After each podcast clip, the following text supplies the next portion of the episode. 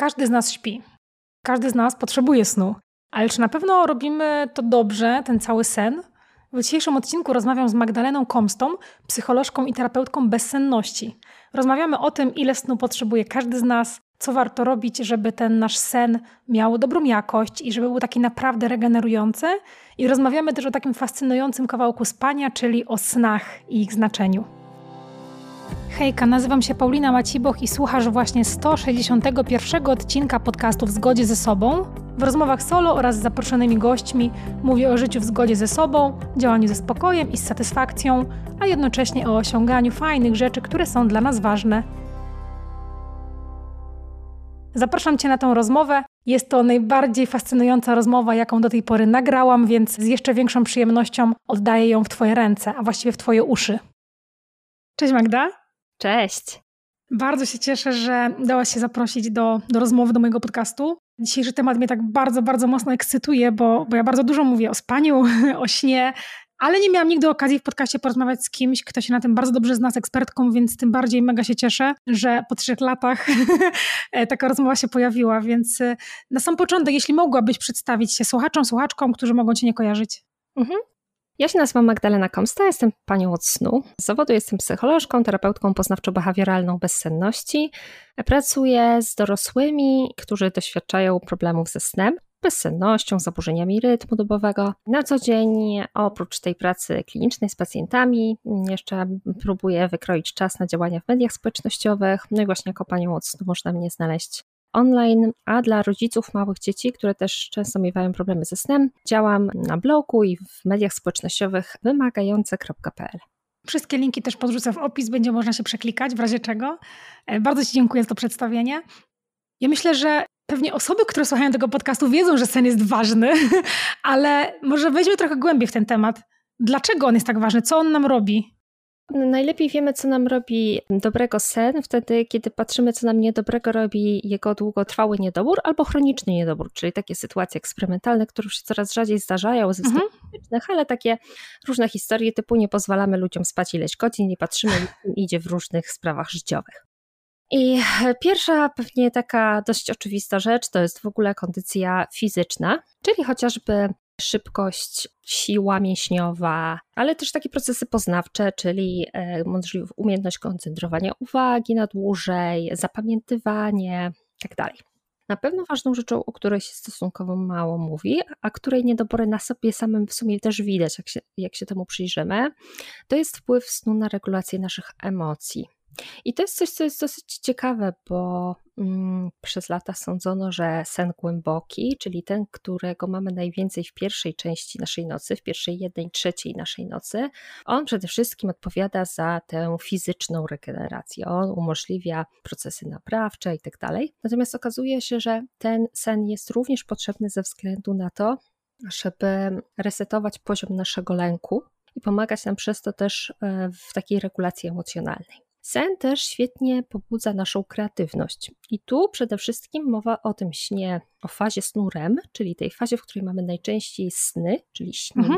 I to jest ta faza, która jest najwięcej w tej ostatniej części naszej nocy, czyli nad ranem, bo okazuje się, że jakby jest to ten moment, kiedy nasz mózg zaczyna łączyć ze sobą pozornie niezwiązane fakty, skojarzenia, treści.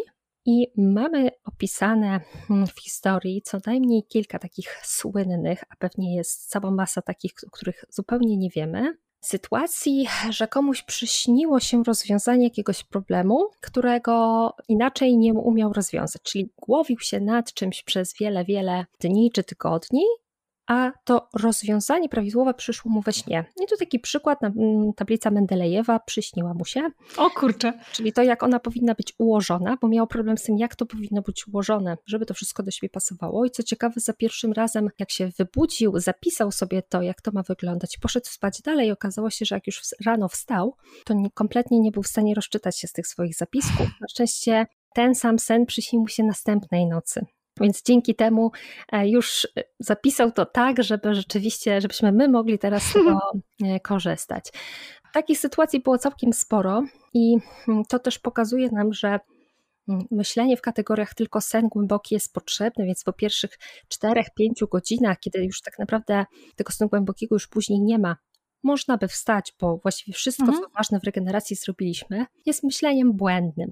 Dlatego, że w tych ostatnich godzinach mimo wszystko sporo się dzieje i to jeśli chodzi o na przykład obniżanie poziomu naszego lęku, czyli takie restartowanie naszego mózgu na następny dzień znoszenia różnych stresujących sytuacji, jak i choćby na takie rzeczy jak właśnie pewnego rodzaju kreatywność, która jest ważna nie tylko wtedy, kiedy ktoś właśnie jest chemikiem wymyślającym nowe rzeczy albo poetą czy pisarzem, ale też w takim naszej codzienności do rozwiązywania po prostu różnych problemów.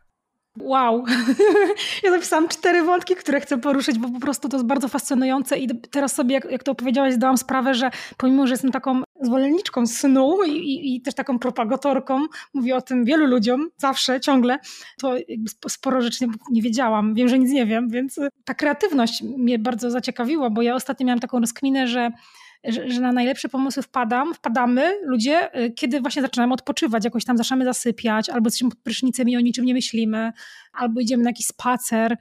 I to, co powiedziałaś, bardzo brzmi mi podobnie właśnie do tego, że jest ten odpoczynek, tylko w tym śnie jest jeszcze głębszy odpoczynek, na to wychodzi.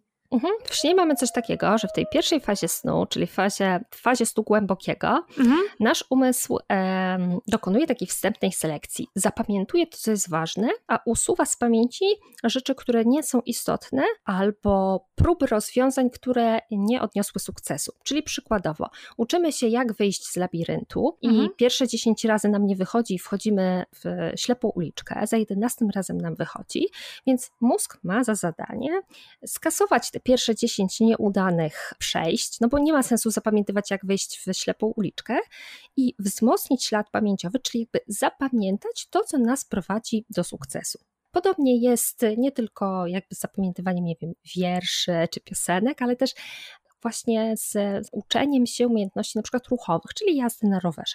Natomiast w fazie snu REM, czyli właśnie wtedy, kiedy mamy te marzenia senne, czyli te ostatnie, powiedzmy, 3 godziny, 2 godziny nad ranem, przed wybudzeniem się, to jest ten moment, kiedy mamy już jakby wyciągnięte te rzeczy, które nowe, które są ważne. Mamy też oczywiście w głowie bardzo dużo rzeczy, których się dowiedzieliśmy, czy nauczyliśmy, czy wymyśliliśmy wcześniej. I w fazie snu REM następuje takie powiązywanie rzeczy, które na pierwszy rzut oka nie miałyby, czy wydawałoby się, że nie mają związku. Czyli jakby taki drugi etap, że najpierw wyłowiliśmy to, co jest, nie wiem, ważne, potrzebne, interesujące, a teraz zaczyna się ten moment kojarzenia różnych rzeczy ze sobą. I tak jak powiedziałaś o tym, że często na dobre pomysły czy na rozwiązania problemów wpadamy pod prysznicem albo przed snem, to rzeczywiście jest to chociażby związane z tym, że my się chociaż na chwilę izolujemy od różnych bodźców, których sobie jako ludzie 2023 roku dostarczamy za dużo wszędzie ciągle.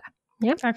Ale jest to swego rodzaju też wyzwanie, na przykład dla moich pacjentów z bezsennością, którzy rzeczywiście mają coś takiego, że to nagłe odpalenie się wszystkiego, co tam było w głowie, ale było zagłuszane światem zewnętrznym, powoduje trudności z zasypianiem, bo właśnie kładę się, mam już iść spać i wtedy przypomina mi się, czego nie zrobiłam, czego nie skończyłam, co jutro, o czym zapomniałam, a jeszcze to, w ogóle 750 fajnych nowych pomysłów biznesowych, kreatywnych, kulinarnych, różnych.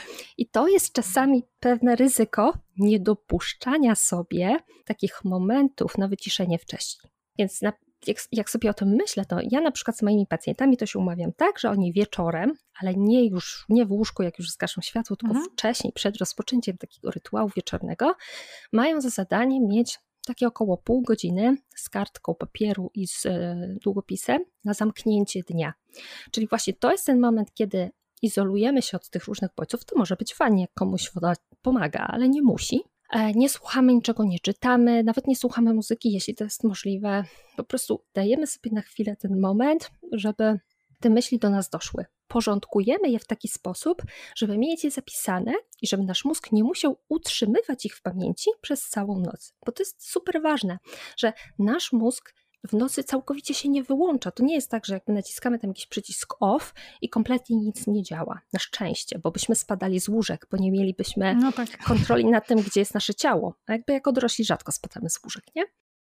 Te zmysły ulegają troszkę takiemu przygaszeniu, tak? Czyli są w stanie nas wybudzić bodźce bardzo istotne dla nas, tak? Czyli nie wiem, na przykład syreny alarmowe. Por dziecka. Tak, płacz dziecka, syreny alarmowe, jakiś okropny swąd, że się coś pali, to byłoby super, gdyby nas to obudziło, prawda? Ale generalnie ten mózg właśnie, można powiedzieć, pracuje i obraca różnymi rzeczami. Jeżeli my mu nie damy czasu na to, żeby wylać to wszystko na kartkę i na tej kartce zostawić, to on będzie przez całą noc obracał tymi wszystkimi niedokończonymi zadaniami, będzie miętlił te niedokończone, niezamknięte pętle w głowie. Ja bardzo często to porównuję do takiej sytuacji, jak ktoś się boi spóźnić na samolot. Nastawi sobie zegarki, ale i tak przez całą noc się budzi, jest praca, już zaspałam, nie, jeszcze nie zaspałam, za godzinę już zaspałam, nie, jeszcze nie zaspałam. Masz nastawiony ten budzik, teoretycznie powinno być tak, że no, tak, jakby wszystko jest. Ale ponieważ jest na tyle istotna, jakby cały czas niezamknięta pętla dla ciebie, no to twój mózg ją utrzymuje, czyli mózg jest w takim stanie większego pobudzenia i to nie pozwala niestety na dobry sen, na dobrą regenerację, utrudnia zasypianie. Więc taki nawyk, żeby nie zostawiać tego ostatniego, wiesz, momentu przed samym zasypianiem na to, żeby się wyciszyć ze wszystkich bodźców, tylko zaplanować sobie to jakby jako stały element dnia, może nam bardzo pomóc, bo zobacz, wtedy my nie obracamy przez całą noc tym, czego zapomniałam, co muszę jutro kupić worki na śmieci, bo to już sobie leży, to już mózg wie, że to jest zaopiekowane.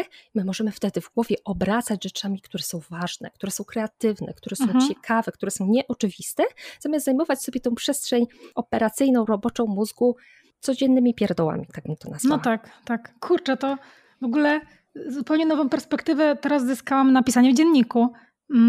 Bo ja piszę w dzienniku i też nagrywałam już wiele odcinków, w których mówiłam o pisaniu dzienniku i o korzyściach z tego płynących, ale nigdy w życiu nie pomyślałam, że to może być właśnie też taka opcja na takie wyrzucenie myśli z głowy, które zaczynają się kłębić, kiedy zasypiamy.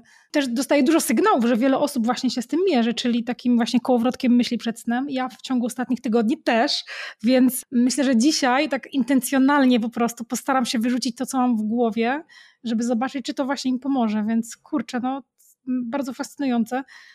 Jak powiedziałaś o tym integrowaniu w ogóle w czasie snu głębokiego i w czasie tej fazy REM, to od razu pomyślałam o czymś takim, że powiedziałaś, że właśnie integrujemy to, co znamy, to, co jest ważne, to, czego doświadczyliśmy. To jak to jest, kiedy na przykład śnią się nam jakieś takie totalnie absurdalne rzeczy, takie, że po prostu jak się budzimy, to myślimy what the fuck, w ogóle skąd to się wzięło w mojej głowie?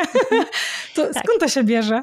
Sny są produkowane w dość randomowy sposób. To znaczy to jest tak, że jeżeli jesteśmy w fazie snu REM, bo sny możemy mieć też w fazie snu głębokiego, tylko one są wtedy mało wyraziste, mało żywe i zwykle nie są przez nas zapamiętywane. Tak? Więc zdecydowana większość tego, co nazywamy snami, bo jesteśmy w stanie to odtworzyć, tak, jako taki przeciętny człowiek, to są te sny w fazie snu REM. I to generalnie wygląda tak, że w tej fazie snu nasz mózg jest bardzo aktywny. Jest tak aktywny jak w czasie czuwania, czyli tak jak teraz. Gdyby ktoś popatrzył na ten mózg, to by stwierdził, o, ta osoba teraz coś robi, nie śpi. Coś robi. Bo to jest ten REM, tak? Że rapid eye movement? Jeśli... Tak. Ruszają nam się gałki oczne pod zamkniętymi powiekami. Mózg jest bardzo aktywny. I teraz w tej fazie snu pień mózgu, czyli taka bardzo pierwotna część mózgu tutaj z tyłu, jakby jak nam się zaczyna szyja, kark, to tam, ma takie losowe wyładowania elektryczne. I te losowe wyładowania elektryczne są interpretowane przez mózg, bo nasz mózg nie lubi braku sensu. On sobie jakiś sens tworzy. Tak. Jakiś sobie sens tworzy. I teraz około 80% snów to są sny o tematyce bardziej negatywnej niż pozytywnej. Dlatego, że jedną z funkcji snu prawdopodobnie, jedna jest taka z hipotez, jest przygotowanie nas na ewentualne zagrożenia, czyli ćwiczymy coś, co mogłoby się wydarzyć, albo coś, co się kiedyś wydarzyło, żebyśmy w życiu, jakby takim już w czuwaniu, tak, w ciągu dnia, byli chociaż trochę lepiej do tego przygotowani. Więc generalnie większość snów nie będzie z nami przyjemnymi, albo będzie przynajmniej neutralna, a nie jakaś tam, wiesz, super atrakcyjna. To jest jeden kawałek. Natomiast wiemy też dzięki badaniom na przykład nad osobami z zespołem stresu pourazowego, czyli osobami, które doświadczyły takich silnych emocjonalnie doświadczeń, że właśnie to, co wywołuje w nas silne emocje, będzie częściej przejawiało się w snach. Dlatego, że w tej fazie snu REM wyskakują nam te losowe impulsy elektryczne, prawda, w naszym mózgu. Natomiast kora przedczołowa, czyli ta część mózgu, która odpowiada za logikę, śpi. Pobudzony jest natomiast układ limbiczny, czyli taka część mózgu, która odpowiada za silne emocje. Przede wszystkim lęk oraz złość. I teraz jak sobie dodamy, jak zrobimy sobie taką mieszankę. Randomowe impulsy, logika śpi, a nie śpi lęk i złość, to z tego wszystkiego kleją się różne dziwne rzeczy, które teraz, jak sobie siedzimy, nie mają logiki. Tak? Dla ciebie. No bo jakby twoja kora przedczołowa teraz bardzo dobrze funkcjonuje i ona ocenia to jako coś pozbawionego logiki. No ale to nie może mieć logiki, bo ta logika jakby śpi. Mhm. Rozum śpi, budzą się upiory. Absolutnie tak jest w naszym mózgu.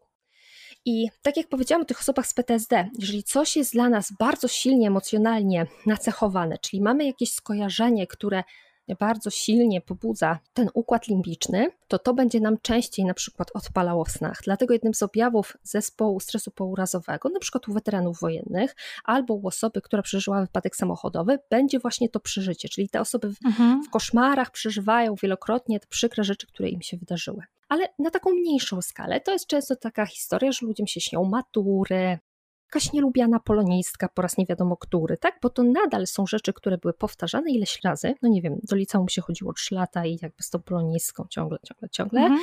I ona się zdążyła utrwalić, czyli jakby wspomnienie o niej jest silne, więc wyskoczy pierwsze w porównaniu ze wspomnieniem, które jest słabe. Czyli mózg jakby szybciej z niego skorzysta, a poza tym jest nacechowana emocjonalnie, bo była wkurzająca, więc też jakby szybciej się w tych snach pojawi. Z tego też powodu wiele osób mówi, że właśnie ma powtarzające się sny jakieś tam, na przykład już od okresu dzieciństwa, albo w sytuacjach czy momentach bardziej stresujących zauważa, że ma więcej tych koszmarów sennych, czy po prostu żywych, nieprzyjemnych snów doświadcza. Daleka jestem od tego i absolutnie jakby w medycynie snu my nie korzystamy z tak zwanych senników. Takiej wiesz, masz książkę i tam jest napisane, że gdzieś się śni wąż to pieniądze, a jak gdzieś tam śni, nie wiem, wino to nie wiem, spotkasz znajomego, nie? To z czegoś takiego nie korzystamy. Ale prawda jest też taka, można powiedzieć, że każdy z nas ma pewnego rodzaju indywidualny swój sennik, tak? Bo każdy z nas ma swoje własne doświadczenia zapisane w sobie, własne skojarzenia, własne doświadczenia i jedne z nich pojawiają się częściej, bo mamy doświadczenia coś tam, a inne pojawiają się rzadziej. Nie wiem, mnie się nigdy nie śni chodzenie na grzyby, chociaż może dzisiaj mi się przyśni, bo o tym mówię. Bo mówiłaś, tak. A komuś, kto często chodzi na grzyby i nie wiem, jak dziecko się na tych grzybach zgubił, to te grzyby mogą się tam przewijać, nie? Czyli to też nie jest tak, że to śnią się rzeczy absolutnie randomowe, tak? Najczęściej gdzieś byśmy, może nie zawsze, tak? Ale często byśmy jakieś powiązania z naszym życiem, z naszymi doświadczeniami, to są randomowe impulsy elektryczne, ale nasz mózg je interpretuje na bazie naszych doświadczeń. Czyli te powiązania, one mogą być wszystkim. To może być kontakt, na przykład, podam teraz mój przykład, uwaga, to będzie zabawne, sprawdzałam to w senniku, więc, ale jakby nie zgadzam się z tą interpretacją z sennika, bo śniło mi się, że karmiłam dziecko piersią. A ja ani nie planuję dziecka na razie, ani nie myślałam o tym i zastanawiałam się, skąd to się wzięło. I później w sumie miałam taką rozkminę, że gdzieś tam odwiedzałam znajome, które mają dzieci i ja widziałam tą czynność na przykład i to mogło się po prostu to, że ja to zobaczyłam i to się nagle przeniosło do w ogóle mojego snu. Ja powiedziałam, że zobacz, jaki to ma sens, że ty ćwiczyłaś już karmienie piersią na zapas i jakby w przyszłości byłabyś bardziej gotowa, nie?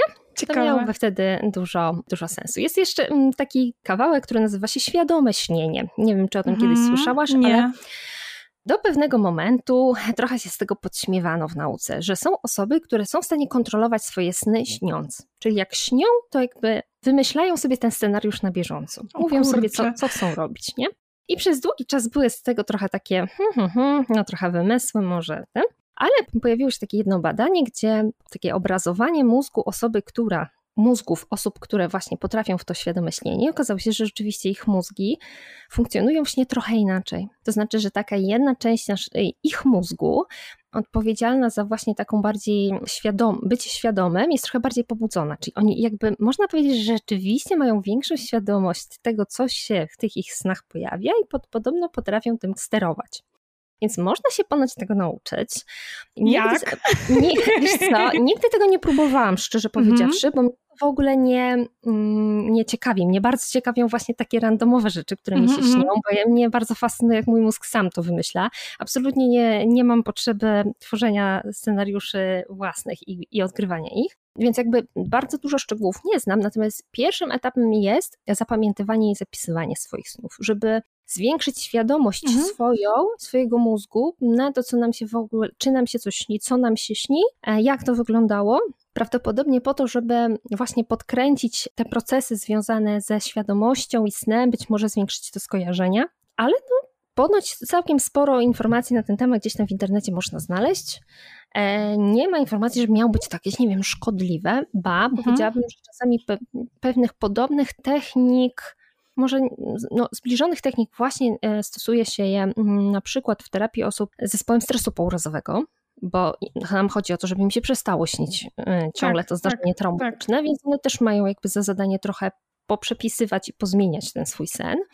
Więc coś tym prawdopodobnie jest. Można szukać. Okej. Naprawdę to sprawdzę, bo bardzo jest to fascynujące. Ale jak powiedziałaś o tym PTSD, to pomyślałam od razu o czymś takim, czy na przykład... Też nie chcę w ten temat bardzo głęboko wchodzić, bo się oczywiście na tym nie znam, nie jestem psycholożką, ale czy możliwe byłoby, żeby na przykład na podstawie snów zidentyfikować na przykład, że przeżyliśmy kiedyś jakąś traumę? To już jest taki grząski grunt, dlatego że my jako ludzie jesteśmy niestety, niektórzy bardziej, niektórzy mniej, podatni na sugestie. I niestety osobie bardzo dobrze wykształconej, doświadczonej, powiedziałabym już wprost w manipulowaniu osobą, zwłaszcza taką bardziej wrażliwą, pewnie nawet i bez snów mamy takie doświadczenia wszczepiania wspomnień fałszywych. Czyli jesteśmy osobą w stanie wmówić, że przeżyli coś, czego tak naprawdę nie przeżyli. I pewnie mając jeszcze jako pseudodowód jakiś sen danej osoby, no to pewnie byłoby to dużo łatwiejsze. Więc generalnie pewnie się da, zwłaszcza niektórym bardziej na sugestie podatnym osobom, no ale etycznie to wiadomo. Nie szłabym w tę stronę, bo właśnie łatwo jest wtedy o fałszywe wspomnienia, bo łatwiej jest o fałszywe wspomnienia pewnie, chociaż w niektórych podejściach psychoterapeutycznych, na przykład w psychoanalizie, czyli w tej takiej terapii freudowskiej, analizuje się sny, treść snów podczas spotkań terapeutycznych, ale znów nie wprost, bardziej symboliką. I nawet Freud mówił, czasami cygaro jest tylko cygarem, jak się przyśni. Więc niekoniecznie bym we wszystkim widziała absolutnie, skojarzenia, że coś tam to seksualne, a coś innego to traumatyczne. Bo tak jak mówię, te wyładowania są randomowe. Nasz mózg próbuje znaleźć tam jakąś logikę, że tutaj się zaświeciło w polu, w którym miałaś o dzieciństwie, a tu się zaświeciło w polu o windzie, a tu się zaświeciło o zebrze i on to jakoś klei w jakiś sensowny wątek, nie? Okej, dobra. I na końcu ten wątek wychodzi bardzo dziwny, nie? Zebra w windzie i jeszcze coś... I my się budzimy i myślimy, co się stało. Okej, to jest bardzo ciekawe. Faktycznie to pytanie urodziło mi się w głowie, bo w jakiejś książce kiedyś czytałam o tym wszczepianiu wspomnień i o tym, jak właśnie szkodliwe to jest na przykład dla osób, które na przykład są oskarżane. I to akurat ten przykład, który był podany w tej książce właśnie dotyczył tego, że właśnie takie wszczepianie wspomnień na temat molestowania seksualnego dzieciństwa. Jakie to jest w ogóle krzywdzące dla rodzin, dla w ogóle... Tak. Stąd właśnie pojawiło mi się to pytanie w głowie. Chciałabym jeszcze zapytać Cię o coś, o czym mówiłaś kilka razy. Mówiłaś o tym, że właśnie te sny się opierają bardzo często na tym silnym nacechowaniu emocjonalnym, że budzi się ten lęk, ta złość, ale czy tak samo budzą się i czy tak samo sny się opierają na silnym nacechowaniu emocjonalnym, ale pozytywnym? Jakaś, nie wiem, ekscytacja, uniesienie, ogromna radość, szczęście, coś takiego? Zdarza się, ale dużo rzadziej. Z tego powodu szkoda, ale wiesz, nasz mózg generalnie funkcjonuje tak, jak funkcjonował 200 tysięcy lat temu, kiedy powstał człowiek. Jakby to jest za mały czas, żeby się ewolucyjnie coś zmieniło. I prawda jest taka, że dla przeżycia człowieka to, co fajne, miłe i szczęśliwe, ma bardzo niewielkie znaczenie. Jakby największe znaczenie ma zwracanie uwagi na to, co zagraża twojemu życiu i zdrowiu. Więc nasz mózg jest wyspecjalizowany w widzeniu zagrożeń, interpretowaniu zagrożeń i przećwiczywaniu zagrożeń, ćwiczeniu zagrożeń, a dużo mniej jest zainwestowany tak biologicznie w to, żeby doceniać. Dlatego często jakby doceniania, wdzięczności, świętowania, szukanie jakiegoś tam szczęścia, radości, zabawy, to często musimy się uczyć. To jest kwestia też kulturowa, bo nas się tego oducza, ale nie jest to dla nas tak oczywiste, jakby tak proste, też ze względów właśnie biologicznych. Jakby ważne jest to, żeby zobaczyć sytuację, która ci zagraża, więc ten lęk i złość odpala się jako pierwszy, a z tego też powodu te szczęśliwe sny zdarzają się, mówi się o proporcji mniej więcej 20% do 80%, nie? Że jakby tych szczęśliwych mało, a tych mało zadowolonych dużo więcej. Lub neutralnych. Ten prehistoryczny mózg. Wiecznie kładę pod nogi. Ale dzięki temu też chyba lepiej pamiętamy te szczęśliwe sny, skoro są takie rzadkie, prawda? Wiesz, z tego powodu też ludzie uczą się właśnie kontroli nad swoimi snami, czyli świadomego śnienia, bo mówią o tym, że dzięki świadomemu śnieniu mogą na przykład codziennie latać jak ptak, albo mogą przeżywać jakieś bardzo pozytywne czy szczęśliwe doświadczenia. To jest jeden z głównych powodów, który podają osoby, które się tym zajmują, więc może to jest ta ścieżka. Piękne. To jest bardzo piękne, co mówisz, i o tym lataniu to ja jakoś tak z tym ze mną rezonuje, bo ostatnio mi się nie śniło w ciągu ostatnich kilku lat. Mam taką pamięć, ale ja bardzo często właśnie śnię, że latam i zawsze wskazuję taką moją supermoc, może przez te sny, ale bardzo chętnie bym znowu polatała we śnie, a dawno chyba tego nie miałam, więc muszę ten temat zgłębić. Powiedziałaś też coś takiego na początku rozmowy, że ten noc jest takim restartem dla mózgu i to mnie bardzo ciekawiło. Dlatego, że ja tak trochę czasem traktuję tą noc, zwłaszcza jak mam bardzo ciężki dzień, to traktuję tą noc właśnie jako taki resetowy guzik i właśnie zastanawiam się, co możemy sobie w ten sposób zresetować tą nocą, że tak powiem. A wiesz co, bardzo dużo rzeczy. No bo tak, zaczęłabym od tego, że takie podstawowe kawałki typu siła fizyczna, przez to, że regenerują nam się mięśnie, ścięgna, tak, to jakby ta sprawność fizyczna jest po prostu lepsza. Mózg oczyszcza się w trakcie snu z produktów przemiany materii, czyli można powiedzieć, że rano po dobrze przespanej nocy jesteśmy wypłukani i tacy jakby bez przymulających nasz mózg substancji, bez kofeiny, bo jej nie piliśmy w nocy, bez różnego rodzaju stymulantów, tak? Więc jakby taka trochę czysta, gotowa na stymulację, na nowości przestrzeń w głowie, ale też obniża się poziom lęku. Czyli jesteśmy bardziej gotowi na radzenie sobie z wyzwaniami czy ze stresem. To jest często mówi się, że prześpi się z problemem, bo teraz ci się wydaje na wieczór, że to jest w ogóle straszna tragedia, dramat i w ogóle coś tam, a następnego dnia wstajemy rano i mamy takie, ale czym ja się właściwie wczoraj przejmowałam, prawda? To jest czysta fizjologia, to rzeczywiście tak działa. Mówi się zresztą często, żeby nie podejmować jakichś takich bardzo istotnych, wielkich decyzji, przedsięwzięć wieczorem na zmęczeniu, bo często jakby ten nasza możliwość takiego logicznego osądu, no już jest taka C, a dużo może być takiego napięcia i duży poziom lęku. Jest jeszcze taki kawałek, który nazywa się zmęczenie decyzyjne, czyli można powiedzieć, że każdego dnia się budzimy, każdy z nas ma inną liczbę decyzji możliwych do podjęcia, zanim wyczerpie się nasze zasoby. Tak jakby silna wola jest jak mięsień, jak się długo ją ćwiczy, to on się męczy. I to jest ten kawałek, kiedy ludzie mówią, ja się będę zdrowo odżywiać, albo będę się odchudzać i rano wjeżdża sałatka, a wieczorem się budzą z ręką w chipsach, nie? Oj tak. No bo przez cały dzień ich siła woli, ich samokontrola była poddawana ciągłej presji, ciągłym naciskom. Ciągle trzeba podejmować jakieś decyzje. W ciągu dnia ciągle trzeba podejmować decyzje. Niektóre decyzje są ważne, niektóre decyzje są nieważne, czy typu jaką herbatę dzisiaj wypiję, ale to też jest decyzja i ona też zużywa nam zasoby. I teraz im bliżej wieczora, tym mniej tych zasobów na podejmowanie decyzji mamy. Pojawia się tak zwany paraliż decyzyjny, czyli to jest ten moment, jak wieczorem otwierasz lodówkę, która jest pełna jedzenia i mówisz, nie mam co jeść i zamykasz ją. O tak, to jest to faktycznie. To jest to. I teraz jakby samokontrola, siła woli, ona się też odnawia w trakcie snu. I dlatego znowu rano mamy, nie, dobra, dzisiaj biegam się, sałatki, coś tam, a wieczorem nie. I tak w kółeczko. Oczywiście można sobie regenerować i po to te elementy regeneracyjne, czy czasami nawet w przypadku niektórych drzemki w ciągu dnia, żeby chociażby właśnie te procesy decyzyjne w drugiej połowie dnia wspomóc, czy sprawność psychofizyczną, czy pamięć, tak? Te różne rzeczy, ale sen nocny, jako ten najdłuższy blok, gdzie przechodzimy przez kilka tych cykli snu i mamy możliwość rzeczywiście oczyścić tak fizycznie nasz umysł z tych substancji, które spowalniały, hamowały jego pracę, no jest pod tym kątem super ważne. Teraz pojawił mi się w głowie taki cytat, takie słowa, że jeśli masz jakikolwiek problem, to idź spać. Czy to jest prawdziwe? Chodzi mi o to pod takim kątem, że nie chodzi oczywiście o to, że jak masz problem, to się nigdy z nim nie mierz, tylko idź spać, ale że po przespanej nocy ten problem zawsze jakby spojrzymy na niego innym okiem, na przykład świeżym. Tak, jak najbardziej. Mówi się, żeby się przespać z problemem. I tu nie chodzi tylko o byłego chłopaka, którego chcemy wrócić. Nie? Dobre.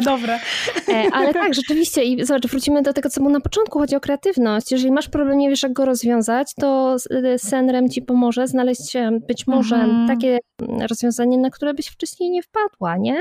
A poza tym będzie Ci łatwiej podjąć decyzję, bo jesteś na świeżo i z nową siłą i z nowymi zasobami samokontroli i siły woli i z liczbą podjętych decyzji na razie 0 w porównaniu z tym, co się dzieje wieczorem. To jest tak fascynujące, że chyba nawet nie zadałam jeszcze Ci ani jednego pytania, które planowałam zadać, bo po prostu na pewno jeszcze o ten sen zapytam, bo to jest bardzo fascynujący temat, ale w ogóle w obszarze snu jest bardzo dużo wątków do poruszenia, ale to, o czym powiedziałaś, kiedy mówiłaś o różnych fazach, o tym właśnie, że te fazy głębokie, że 4-5 godzin i to się wiąże z takim pytaniem, bardzo często słyszę, na przestrzeni lat bardzo często też słyszałam, że mi tam wystarczy 4 godziny snu, mi to wystarczy 5 godzin, ja jestem wyspany, ja się dobrze czuję, więc mi wystarczy te 5 godzin snu. No i z drugiej strony mamy jakieś zalecenia WHO, komunikaty od różnych naukowców, że jednak to 7-8 i jakby gdzie jest ta prawda?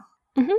To generalnie rekomendacje, takie, którymi my się w medycynie snu posługujemy, czyli Amerykańskiej Akademii Medycyny Snu, oparte na badaniach na tysiącach ludzi, dziesiątkach tysięcy, no one wskazują, że osoby dorosłe między 18 a 60 rokiem życia powinny spać minimum 7 godzin na dobę.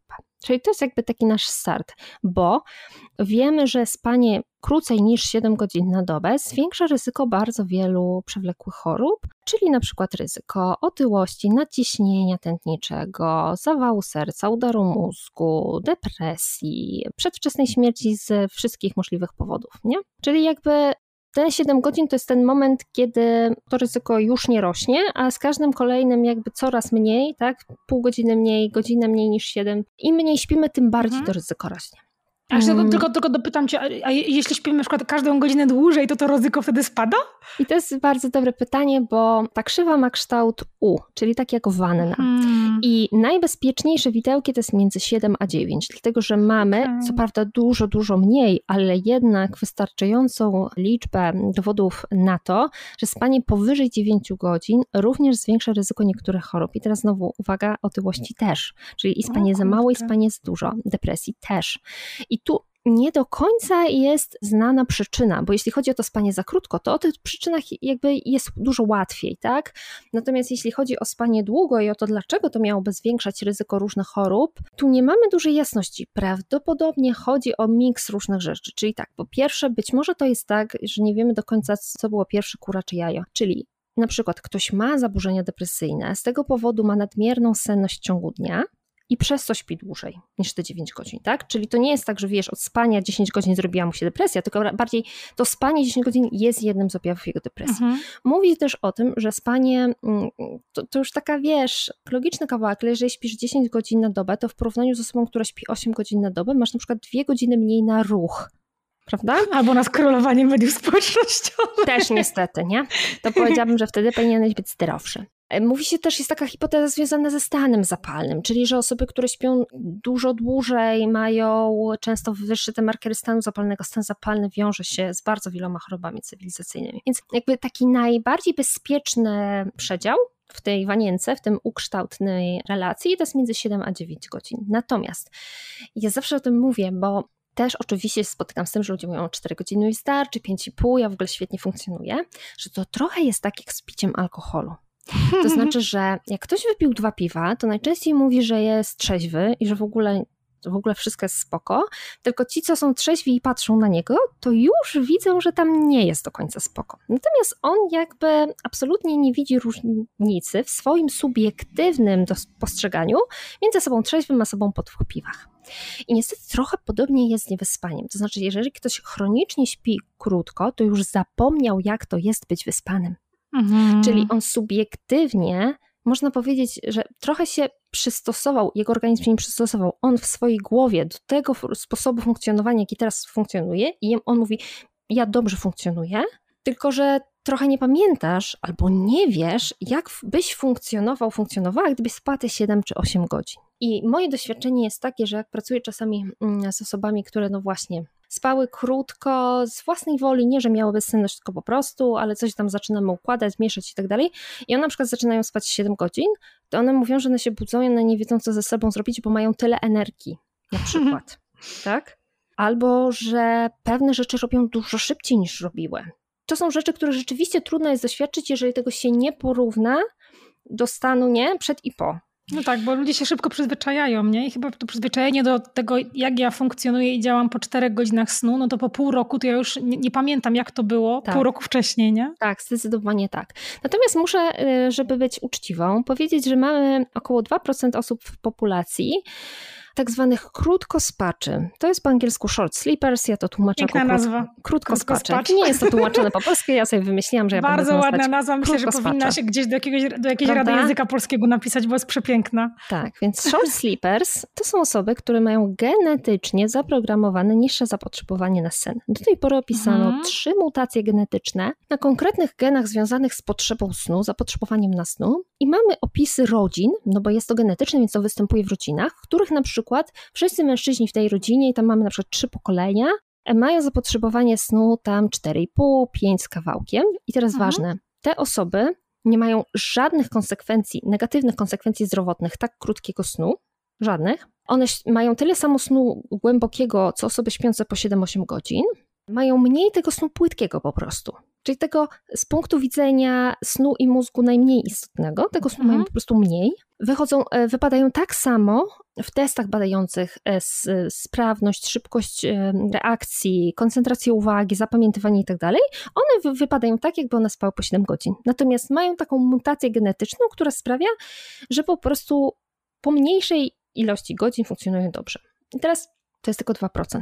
A jakbym miała szacować na bazie kontaktu z ludźmi, no to bym musiała powiedzieć, że to jest 50%, tak? Że to tak. Połowa jest z tą mutacją genetyczną, bo połowa mówi, że im tam wystarczy. Także raczej bym się nie sugerowała tym, że może ja jestem jednak krótkospaczem i te 4,5 godziny mi absolutnie wystarczy, tylko bym jednak zwiększała stopniowo, jeśli jest taka możliwość, zwłaszcza u młodych dorosłych, bo to też jest ważne, zapotrzebowanie na sen się zmniejsza z wiekiem albo inaczej. Im starsza osoba, tym mniej jest w stanie spać, bo... Okay. Trudno oczekiwać od osoby 65 czy 70-letniej, że ona będzie spała tak, jak miała lat 20 i że ona się położy i 8 godzin prześpi bez w ogóle problemu, tak? Raczej nie. Niestety, jeśli chodzi o sen, to my się zaczynamy starzeć bardzo szybko, bo już po 40 to już jest starość. Ja wiem, że to jest dramat, ale tak jest. Nie? Czyli po 40 już sen zaczyna ulegać pogorszeniu ze względu na starzenie się mózgu. Natomiast no to nadal nie jest 4,5 godziny, ani 5 dla dobrego funkcjonowania. Bardziej się nam wydaje, że to jest tak, że osoby starsze też potrzebują co najmniej 7 godzin snu, tylko już nie są w stanie z różnych powodów tyle takiego snu utrzymać. Okej, bardzo ciekawe. Zapisałam sobie te widełki 7-9, zaraz chcę zapytać o taki challenge, bo w sumie to się wiąże z tym, co ja zawsze robię, zanim pójdę spać i patrząc na przykład na godzinę, ale to zaraz. Jestem jeszcze ciekawa odnośnie tych krótkospaczy. Rozumiem, że jakby sprawdzano, czy oni są krótkospaczami, podłączając ich do jakichś maszyn, które badały ich mózg, czy... Nie, wiesz co, to jest trochę tak, że oni szukają po prostu osób czy rodzin, w których osoby w co najmniej 2 pokoleniach śpią krótko i dobrze funkcjonują i nie chorują i badają wiesz, wszystkie parametry zdrowotne, czyli jak wygląda u nich, nie wiem, tolerancja glukozy, nadciśnienie, tam różne rzeczy, plus badają, jak oni rzeczywiście po przespaniu tych 5 godzin funkcjonują, na przykład właśnie przy zadaniach wymagających koncentracji uwagi, szybkości reakcji, czyli takie wiesz, różne eksperymentalne rzeczy oni tam robią. No i jakby się okazuje, że wypadają dokładnie tak samo, a zdrowotnie to w ogóle cud miód orzeszki i mają więcej czasu w dobie na funkcjonowanie. Ja bardzo zazdroszczę, bo ja na przykład mam wysokie zapotrzebowanie na sen, więc ja generalnie potrzebuję naprawdę więcej, żeby funkcjonować dobrze. Kurczę, no oni mają, można powiedzieć, 3-4 godziny więcej życia, nie? Tak. Dziennie. No. To ile to jest godzin w skali, nie wiem, roku, 10 lat? O kurczę, no to szczęściarze, 2%. Dobra, to 7-9 godzin. I teraz takie pytanie, można powiedzieć takie pytanie bardzo pragmatyczne, bo załóżmy, że na pewno nie jestem jedyną osobą, która to robi. Załóżmy, że właśnie mam sobie jakiś tam budzik, i kładę się o tej 23 i budzię go na 7 i myślę, 8 godzin snu, idealnie. I się kładę. No i mija pierwsze pół godziny, mija drugie pół godziny, mija kolejne 15 minut i z tych 8 godzin, które sobie, wiesz, założyłam, ustaliłam wręcz, nagle może się zrobić 6,5. I kiedy się liczy, ja wiem, że to pewnie jest ciężkie pytanie i pewnie nie ma odpowiedzi takiej konkretnej, albo w ogóle to zależy od czegoś, kiedy się liczy czas snu, czy zasypianie, takie nawet już głębsze zasypianie, jakby wciąż jest początkowym snem, to jest trochę parę różnych takich kawałków, bo tak, jak ktoś się kładzie i leży godzinę aż zaśnie, to już mi się nie podoba, to już nie. To jest pierwsza droga do bezsenności. To nam się nie podoba, dlatego że każdy z nas ma, jakby zasypianie jest procesem. Czyli zasypianie musi chwilę potrwać. To nie jest taki przełącznik, że naciskamy off, światło się gasi i do widzenia, nie ma nas, nie? I za normę przyjmuje się zasypienie w ciągu 30 minut od zgaszenia świata. To jest jakby ważne, bo niektórzy mają coś takiego, że poleżą 7 minut i już się zaczynają denerwować, że jeszcze nie zasnęli. Zwłaszcza jeżeli ktoś ma coś takiego, że na przykład ma partnera, który jeszcze dobrze nie położy głowy do poduszki, już śpi, a ty się tam międolisz w tej wiesz, pościeli i na lewy boczek i na prawy, a tu nóżkę wyjmę, tu schowam, tu mi gorąco, mi tu zimno i to 25 minut i się denerwujesz. Nie, do 30 minut to jest nadal norma. Okay. Czyli mamy ten czas na zasypienie do 30 minut. Ba, ja powiem więcej, jak ktoś zasypia za szybko, to ja też się niepokoję, możemy o tym za chwilę powiedzieć, ale to nie jest, że im szybciej, tym lepiej, absolutnie. Natomiast chcielibyśmy, żeby te 7 godzin było przespane, jeśli jest taka możliwość, też z założeniem tego, że my się wszyscy w nocy budzimy. To też jest ważna informacja. Każdy z nas budzi się w nocy i tak ma być. Dlatego, że tak jak powiedziałam, nasz mózg wyewoluował 200 tysięcy lat temu i w nocy zwykle po każdym cyklu snu my się na krótko wybudzamy, żeby sprawdzić, czy wszystko jest okej i czy lew nie próbuje nas zeżyć.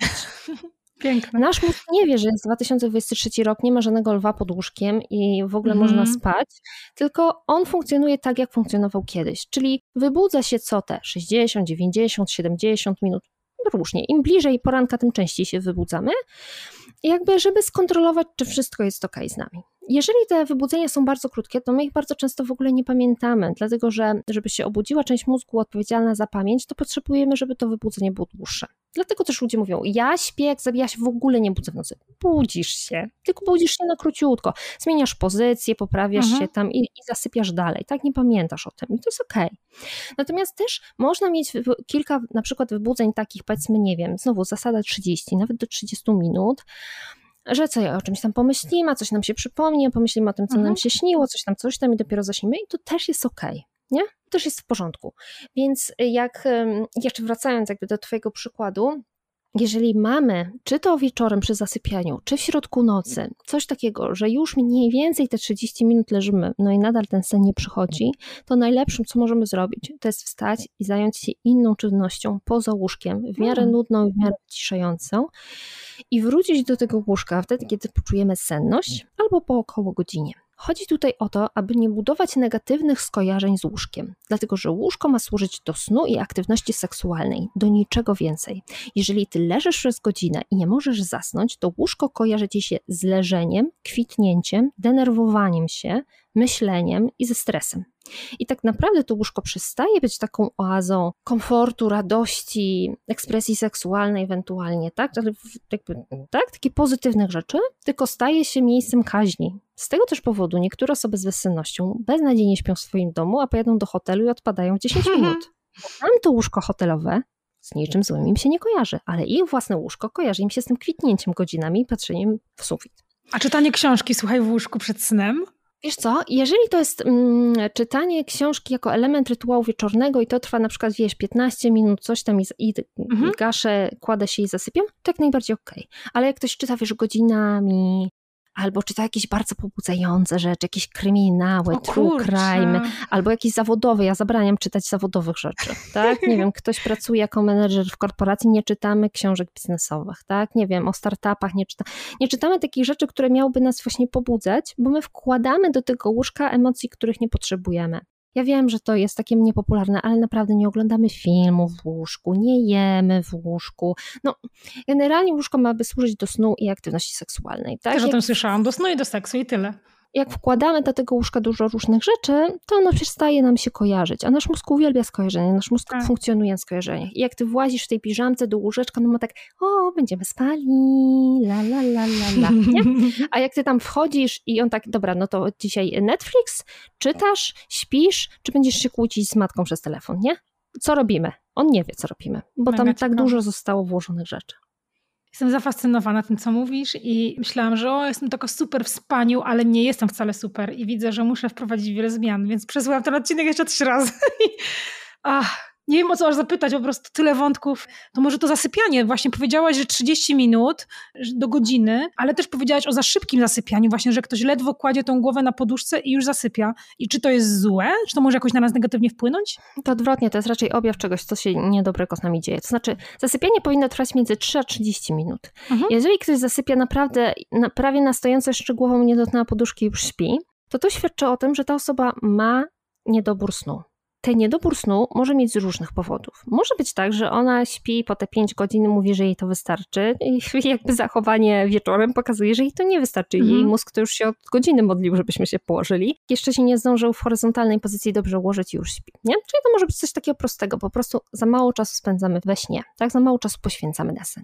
Ale bywa to też tak, że nasz sen z jakiegoś powodu, ze swoim takim najczęstszym powodzie, jest snem nieregenerującym, jest snem niewystarczającym i my niby śpimy w nocy, niby się kładę na te 8 godzin do łóżka, ale potem po prostu w ciągu dnia zasypiam wszędzie na siedząco, a wieczorem to właśnie jeszcze nie zdążę się położyć i też już śpię. Najczęstszym powodem są tak zwane zaburzenia oddychania w trakcie snu, czyli tak zwany bezdech senny.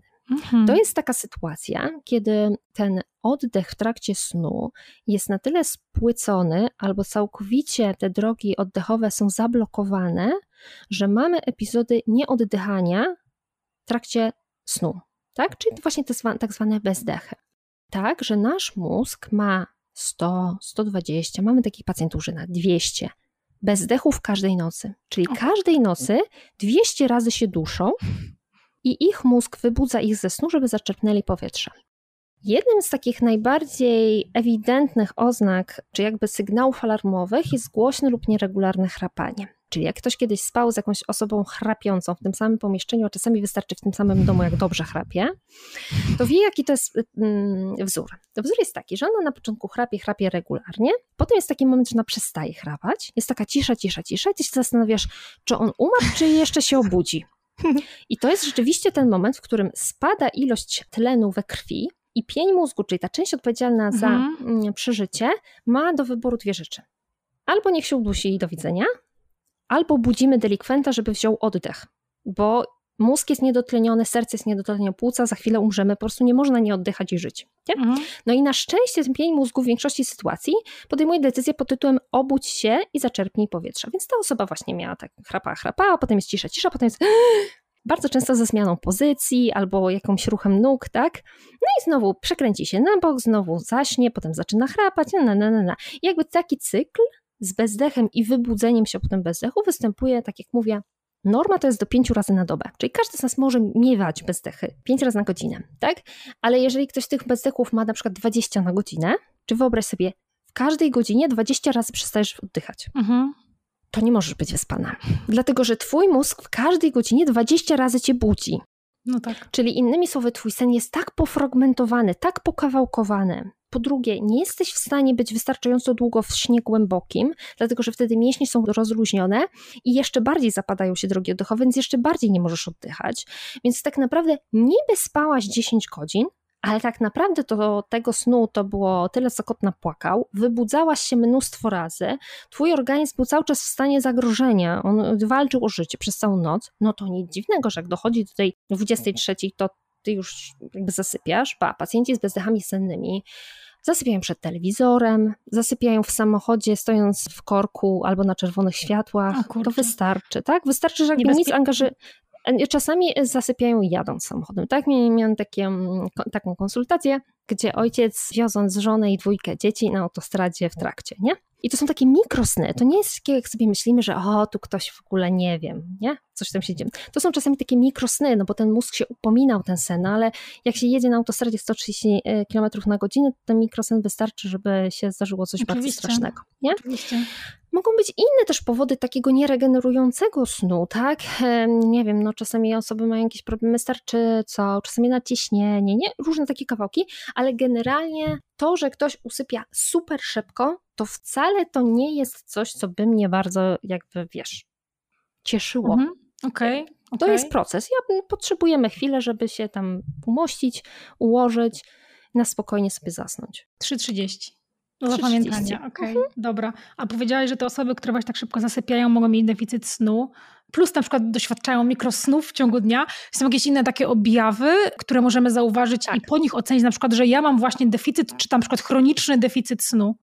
Wiesz co, możemy, bo to jest trochę tak, jeżeli na przykład ktoś, bo to zależy, ktoś ma bezdech senny, tak, czy ma ten deficyt, po prostu mówisz o takiej sytuacji, że ktoś za mało czasu na sen poświęca, tak? Okej, ktoś za mało czasu na sen poświęca, no to tam jest dużo różnych takich kawałków, ale tak, te osoby, które bardzo czy za mało czasu poświęcają na sen, to są osoby, które na przykład mają tendencję do lunatykowania albo bardzo dużo gadają przez sen. Dlatego, że nasz mózg próbuje nadrobić 100% niewykonanego poprzednio snu głębokiego. W związku z tym, jak jestem bardzo niewyspana, to szybciej i na dłużej będę wchodziła w fazę snu głębokiego. A w fazie snu głębokiego pojawiają się, zwłaszcza przy zmęczeniu jeszcze fizycznym, takie rzeczy właśnie jak lunatykowanie, jak mówienie przez sen, różne takie tego typu dziwne zachowania, nie? Więc jak ktoś tak ma i ktoś mu mówi, wiesz, tutaj się to się nasiliło albo co, no to jest rzecz, która też nas, jakby może być dla nas taką czerwoną flagą. Jest też taka rzecz, która się nazywa inercja senna. Inercja senna to są tak zwane poranne jęczybuły, bo tak jak zasypianie jest takim procesem, tak samo wybudzanie się jest procesem. To jest tak, że my otwieramy oczy i nasz mózg jest po prostu jak żyleta. Nie? Jest po prostu gotowy. Nie? My potrzebujemy czasu, żeby ukrwienie w tym mózgu weszło na stan pod tytułem czujność. I to zwykle u takiej wyspanej, zdrowej osoby zajmuje około 15-30 minut. Według badań po godzinie od obudzenia się jesteśmy w takim stanie jakby swoim 100%. Tak? Więc ja często mówię, jak ktoś ma jeździć samochodem, to ja bym proponowała godzinę przed wyjściem z domu się wybudzić, nie 10 minut przed, nawet jeżeli możesz, żeby dać temu mózgowi dojść do siebie, żeby po prostu nie wjechać w kogoś jadąc tym samochodem. Natomiast są osoby, które mają bardzo nasiloną i bardzo przedłużoną inercję senną i jednym z powodów, bo nie jedynym, ale jednym z powodów jest właśnie niedosypianie. Czyli one mówią, nie, ja 5 godzin to w ogóle super, ale ogólnie tak się obudzę, to 2 godziny, nie wiem jak się nazywam, muszę się napić takiej, wiesz, kawy takiej po prostu, że po prostu nieboszczyka by obudziła. W ogóle najlepiej do mnie nie mówić, bo się drę na wszystkich, ale mi wystarczy. dobra. Tak się zdarza. Ta kofeina jest w ogóle też jakby bardzo taka charakterystyczna, bo to często też jest tak, że no 5 godzin mi wystarczy, ale potem się okazuje, że tak naprawdę te różne stymulanty, tu kofeina, tu kawusia, tu napój energetyczny, tu jakiś przedtreningowy, takie energy drinki, które też mają tam jakąś kofeinę, guaranę, coś, czyli tak niby mi wystarczy, ale jeszcze muszę się tam farmakologiczno-żywieniowo podpimpować, żeby funkcjonować, nie? Więc to też jest taki kawałek, na który warto zwrócić uwagę. No czasami jakieś kwestie typu bóle głowy, nasilenie jakichś bólów głowy czy migrenowych, no różne tego typu rzeczy. Natomiast bardzo często takie podstawowe badanie krwi też nam powie, że trochę przyginamy. Dlatego, że to, co się dzieje w nocy pod kątem regeneracji naszego organizmu, to nie są tylko mięśnie, ścięgna i to, co się tam w głowie dzieje, o czym mówiłyśmy, ale to też jest na przykład wyregulowanie gospodarki węglowodanowej, czyli na przykład obniżenie poziomu glukozy. Jeżeli ktoś zaczyna mieć stan przedcukrzycowy, insulinooporność, jakieś tam początki nadciśnienia, jakaś nadwaga, niby wszystko jest okej, a zaczęłam z powietrza tyć i tak dalej, to temat snu jest tematem do zaopiekowania, bo to jest ten moment, kiedy ciało może dawać znać, że przestaje wyrabiać na danym mu trybie funkcjonowania i ilości godzin. W ogóle wśród osób odchudzających się, czy dbających o utrzymanie masy ciała, to jest bardzo często kawałek, że wiesz, godzinę dłużej na siłowni kosztem spania. Bardzo bez sensu, Lepiej na odwrót zrobić, nie? Tak, dlatego, że dużo większe korzyści możemy mieć dla regulacji apetytu, czyli poziomu hormonów greliny, leptyny, poziomu właśnie cukru, ilości zachcianek kolejnego dnia, możemy mieć dużo lepsze, czy jakby bardziej pozytywne, promujące to utrzymanie masy ciała efekty, śpiąc dłużej, niż katując się przy chodakowskiej godzinę dłużej, nie? Mega ciekawe. A tak teraz przyszło mi do głowy, no wiadomo, przypadki, których sami doświadczamy, są nam najbliższe. Od razu pomyślałam, bo właśnie ja jestem w trakcie takiego bardzo trudnego tygodnia poznawczo-fizycznego. Jestem ciekawa, czy jakby sen może być lekarstwem, w sensie, czy jeśli ja będę celowała na przykład w spanie 9 godzin, albo 10, albo 9, skoro to są te widełki 7-9, to może mi pomóc radzić sobie z tym, co się dzieje w ciągu dnia? Oczywiście, że tak. I to pod kątem fizycznym, psychicznym. Bo na przykład w trakcie snu dochodzi do wzmocnienia układu odpornościowego. Nasz organizm sobie radzi wtedy lepiej z infekcjami, ale też stanami zapalnymi.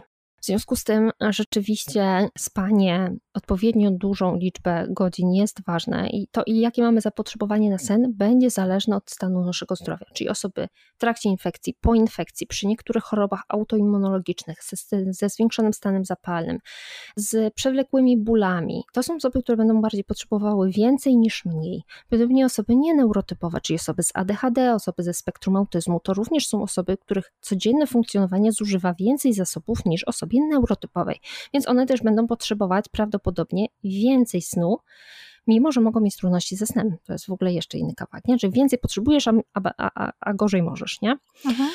Jeśli chodzi o te poznawcze rzeczy, zdecydowanie, tak? Czyli jakby jaka taka pigułka antystresowa do lepszego radzenia sobie z codziennością, no to zdecydowanie zadbanie o ten sen. Tylko wiesz, to trochę jest tak właśnie jak ze wszystkim, że to nie jest im więcej, tym lepiej. W takim znaczeniu, żeby nie dorobić się takiej presji na sobie, to ja teraz 9 godzin i nie dołożyć sobie kolejnego zmartwienia w postaci martwienia się o to, że.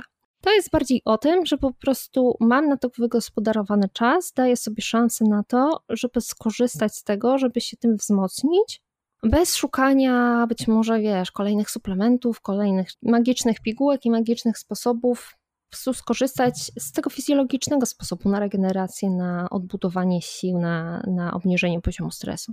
Okej, fajnie, że stres właśnie jest lekarstwem, ale właśnie znowu, żeby to nie była taka presja, to jest mega ważne, bo czasem ta presja występuje, zwłaszcza jak widzimy ten budzik, na przykład o tej 7 czy tam o którejś i sobie liczymy oczywiście w głowie te godziny, które nam zostały. Mówiłyśmy właśnie o tym, że tam zasypianie przez godzinę, przez 30 minut. Przez 30 minut jest docelowe, tak oczywiście. I powiedziałaś właśnie o tym sposobie, który wow, w ogóle nie pomyślałabym w życiu, że po prostu musisz wstać i zrobić coś na przykład, co cię znudzi. I to jest pewnie jeden ze sposobów, a są jakieś inne sposoby na to, żeby skrócić ten czas zasypiania dla siebie. Jeszcze ten dziennik, to pisanie, o którym mówiłaś na początku, pewnie może być takim sposobem. Wiesz co, to jest generalnie tak, że większość pacjentów z bezsennością, którzy do mnie zgłaszają, to są właśnie osoby, które się kładą i potem kwitną i nie mogą zasnąć. No, potem jeszcze tak mają czasami, że się budzą w nocy i też nie mogą zasnąć, czyli mają jakby problemy z zasypianiem, czasami problemy z utrzymaniem tej ciągłości snu. I teraz często przychodzi nam do głowy takie rozwiązanie, że skoro zasypianie zajmuje mi tak długo, to ja się położę wcześniej, żeby zdążyć potem na przykład te 8 godzin jeszcze pospać. Nie? I to jest prosta droga do bezsenności, bo to jest rozłączanie senności z łóżkiem. Nie? Czyli to jest, wydawałoby się, że to ma sens, ale tak naprawdę z punktu widzenia regulacji snu sensu to nie ma. I ogólnie jak myślimy sobie o tym, że czy to osoba z bezsennością, czy osoba, która bezsenności nie ma, ale no, wydaje jej się, że powinna szybciej zasypiać, chcemy poprowadzić, taką podstawą jest skrócenie czasu, w którym przebywamy w łóżku, żeby jak najbardziej wypełnić go snem. Czyli w przypadku osób z bezsennością my dążymy do tego, żeby 85% lub więcej czasu w łóżku było przeznaczone na sen. Nie da się 100%. No chyba, że właśnie ma się tak głęboki deficyt snu, że rzeczywiście od momentu położenia do momentu budzika jest budzik, wstajemy od razu, tak? I to jest 100% czasu w łóżku, to jest sen. Ale generalnie przez to, że potrzebujemy trochę czasu na zaśnięcie, trochę czasu w nocy możemy chwilę pobyć czujni i potem jak zadzwoni budzik, to też chwilę potrzebujemy, żeby z tego łóżka wyjść, no to tam wychodzi nam te 85, 90, jak pacjent ma 93, to w ogóle super, nie? Więc jeśli mamy coś takiego, że to zasypianie nam przeciętnie zajmuje dłużej niż pół godziny, to znaczy, że my się za wcześnie kładziemy do łóżka.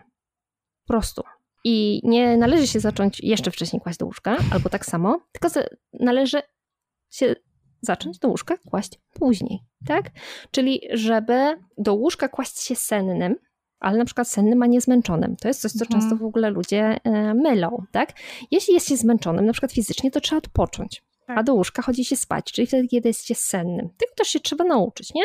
Natomiast no, zmęczenie jest czymś innym niż jest senność, więc no, jest to dość ważny kawałek, żeby to rozróżnić.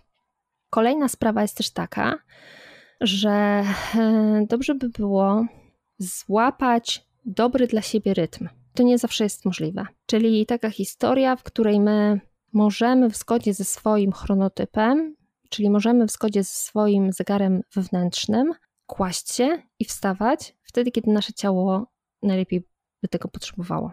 Trzeba się nauczyć, że jak się jest zmęczonym, to należy odpocząć, a do łóżka kładziemy się wtedy, kiedy jesteśmy senni.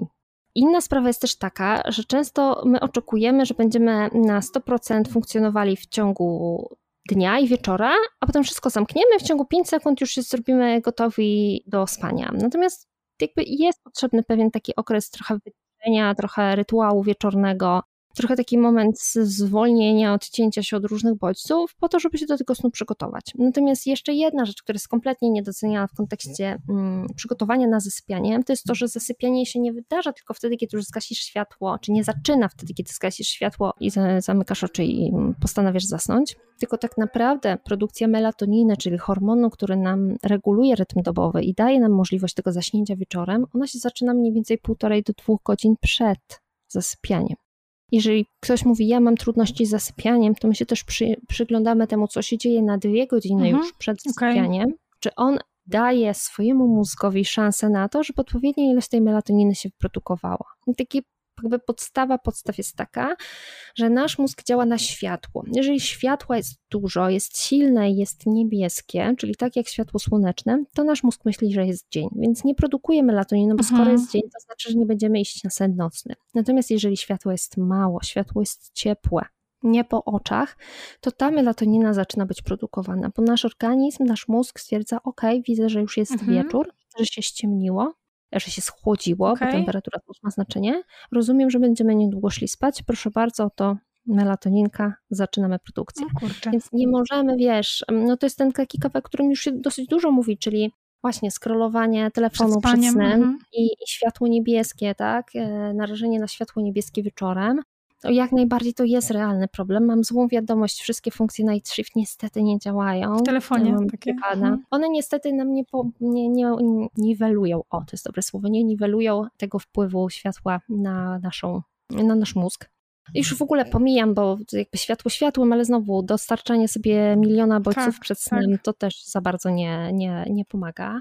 Ale też oświetlenie takie w pomieszczeniu. No właśnie, o to chciałam cię zapytać, bo takie nad głową. Ja słyszałam, że gdzieś kiedyś chyba w podcaście u Andrew Hubermana, on miał taki podcast chyba o świetle i tam właśnie on mówił chyba o tym, że dobrze mieć światło takie wieczorem poniżej wysokości wzroku. Tak, po nogach, po podłodze, jak najbardziej. To znaczy chodzi o to właśnie, żeby nie świecić sobie po oczach, bo te receptory, które dostarczają informacje do mózgu, one są w naszym oku. I niestety albo stety, dzięki temu, że mamy elektryczność, to my możemy mieć o 23 tak samo jasno jak o 12 w ciągu dnia, prawda? Ale my nie chcemy tak mieć. Czyli ja zawsze mówię o tym, że dobrze jest, jeżeli jest różnica między tym, jak jest w twoim domu o godzinie 18, a jak jest oświetlenie w twoim domu o godzinie 23. Ja oczywiście jestem ekstremalna, bo nie jestem z tych ekspertów, co szef bez butów chodzi i nie robią tego, czego uczą, tylko absolutnie odwrotnie. Znaczy ja robię wszystko, o czym uczę. Bo ja na przykład wieczorem, już przed samym snem myję zęby po ciemku, dlatego że włączenie światła w łazience, które jest bardzo często światłem po oczach, bo jest nad lustrem, do którego my się tam myjemy, jest kwestią, która może wiele osób wybudzać, rozbudzać, dlatego że nagle hamowana jest ta produkcja melatoniny, bo skoro jest światło, nasz mózg myśli, słońce się pojawiło, dobra, widzę, że nie będziemy szli spać, tak? I taka, krótka nawet ekspozycja, jak ktoś idzie zrobić siusiu, czy umyć zęby, czy coś tam, może wytrącić nas z tego naturalnego już rytmu, gdzie zbliżaliśmy się do tego, żeby zasnąć. Ja sobie zapalam, tak, bo ktoś pomyśli, że całkiem po ciemno. Nie, ja sobie zapalam jakieś światło na przykład na korytarzu, a ponieważ mam szybę w drzwiach w łazience, to jak ją przymknę, to ja widzę wystarczająco dużo, żeby umyć zęby, ale nic mi po oczach nie świeci. Właśnie miałam cię zapytać, nie? Jak sięgać po ciemku? Jak to zrobić? Po prostu nie w swojej łazience.